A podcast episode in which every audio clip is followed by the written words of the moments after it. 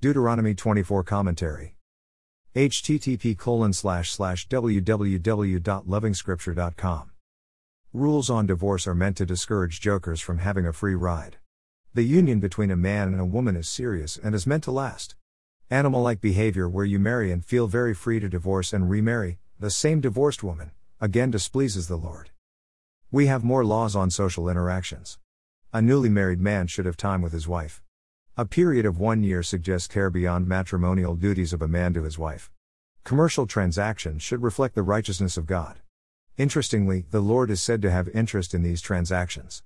The Lord is pleased when a good is done, and it follows that unrighteousness in these interactions displeases the Lord. Laws on social interactions are extended to labor laws. Poor workers who depend on a daily income for survival must be paid promptly. During harvest, deliberately leave pickings so that the fatherless and the widows can survive on the pickings left behind. By this chapter, the Lord seeks to extend his generosity to the needy via the saint. It is obvious, like begat like. Like our Heavenly Father, we should possess a sense of responsibility towards one another. The major complaint against the Old Testament law isn't that it is old and outdated, rather that it is too holy.